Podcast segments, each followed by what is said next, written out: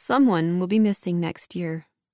By Rebecca Clarkson, California, USA. On Christmas Eve, I thought about how much I loved our family. Then I felt a distinct impression. It was Christmas Eve. We had just gotten our new pajamas, a tradition in our family. The kids played Christmas music and everyone danced around. No one was grumpy, everyone was happy, smiling, and having fun.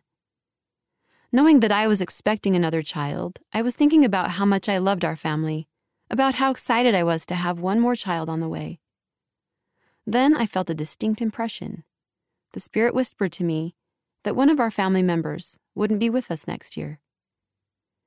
Later that night, as my husband Tim and I were putting gifts under the tree, he told me that he had felt an impression earlier that evening that one of our family members wouldn't be with us for our next Christmas Eve. I told Tim I had received the same impression. Before we left on a post Christmas trip to visit family out of state, Tim talked to our children about being safe while we traveled.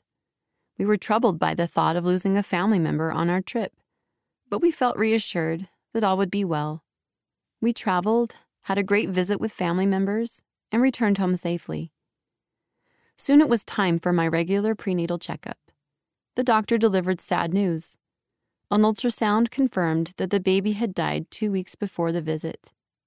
As Tim and I drove home, devastated, we realized that two weeks before had been Christmas Eve. We don't know exactly when the spirit enters the body, but Tim and I feel that our baby got to be with our family, if only for a moment, on that Christmas Eve with everyone dancing around and being happy. We felt so much joy, and we feel the baby was a part of it.